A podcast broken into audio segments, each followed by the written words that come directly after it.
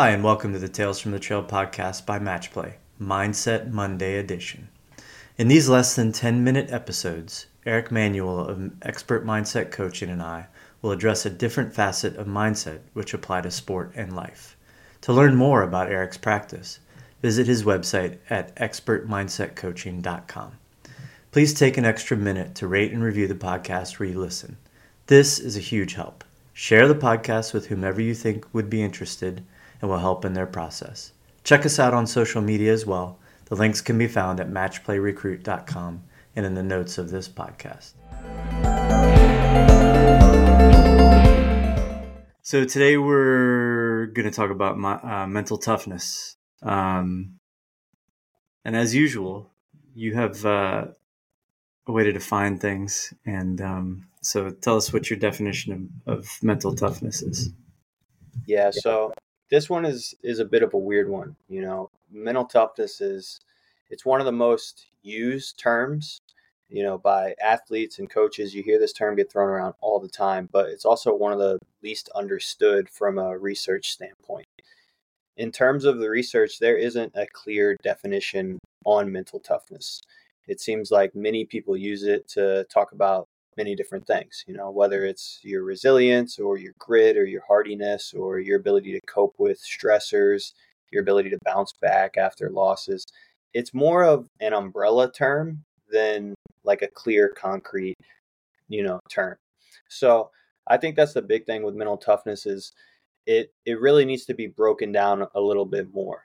Okay. And so the way that I like to break it down is this model called the four C's model of mental toughness. And the four C's are confidence, commitment, challenge, and control. All right, so confidence, basically having an unshakable belief, knowing that you can do anything that you set your mind to. Commitment, being able to stay on the path, follow through on your commitments, being dedicated. Control is being aware of your thoughts, your emotions, and being able to manage and control these things and then challenges you know a willingness to seek and embrace and love challenges. And so if you're hitting on all four of those c's they're kind of like the four legs to a table then you've built your mental toughness.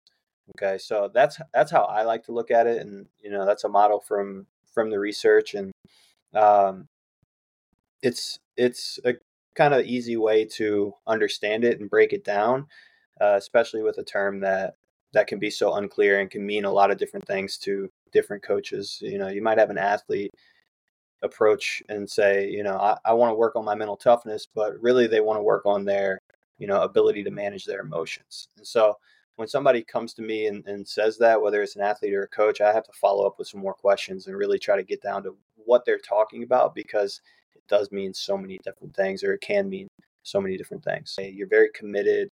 Um, you know you seek challenges you you want to go out and compete against the toughest guys that you can but you don't have really good control over your thoughts and emotions well then that would be the highest priority so it's kind of a case by case thing depending on each athlete and so if an athlete approached me and said they wanted to work on their mental toughness we would go through each of these four and you know address each one individually and mm-hmm. self evaluate and try to figure out where they where their point a is and try to have them build on each one of these.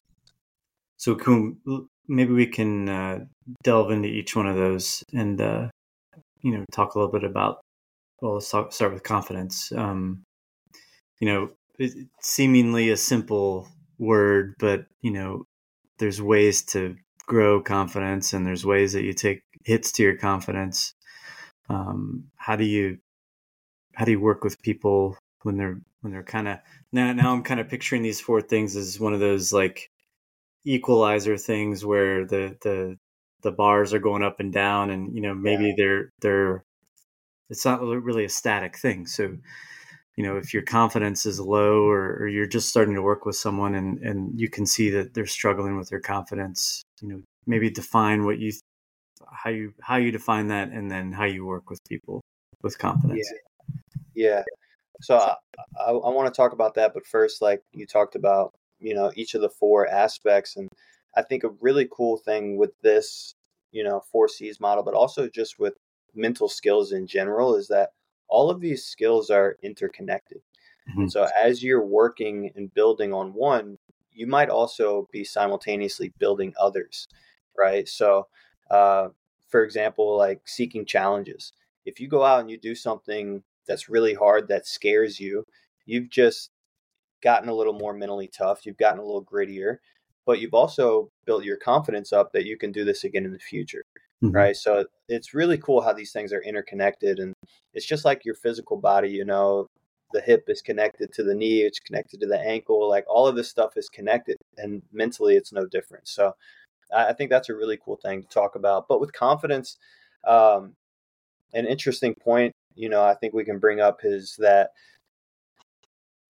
a lot of people, when they talk about confidence, they think about general confidence or this global idea of like, I believe in myself. Whatever I step up to do, I believe I can do it. No matter the task, I can handle this thing and I can go out and do it. And that's great. You want to have high general confidence because we don't know the future and we don't know what tasks or what challenges, you know, lay ahead of us. So that general confidence is really good, but for an athlete, I think it's important to also identify more specifically how is your confidence in each of these areas of your game. And so you could break down your technical game if you're an athlete, let's say you're a tennis player, you can break down your game. How is your confidence on your backhand? What about your forehand? What about your serve? What about your second serve? What about your ability to go up to the net and play at the net?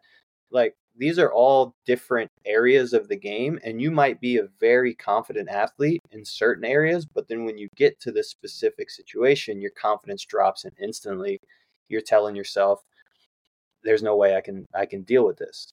right? So I think it's important to get down specifically with your confidence as well, not just looking at it generally, but specifically looking at that. And then once you do that, you can start addressing it. Maybe you just need to get technically better at this area. Maybe you need to change your self talk in this area and try to make it more positive and constructive because maybe your self talk is holding you back. Maybe it's your attitude about the area that's holding you back. So when you get specific, I think you can start making um, you know more tangible progress uh, in your confidence, and that will help your global confidence as well. I hope you enjoyed this edition of Mindset Monday. Let us know what aspect of mindset you'd be interested in learning more about. Don't forget to reach out to Eric Manuel if you want to discuss optimizing your mindset. Lastly, please take an extra minute to rate and review the podcast where you listen. Share the podcast with whomever you think would be interested and will help in their process. Check us out on social media as well. The links can be found at matchplayrecruit.com. See you on the trail.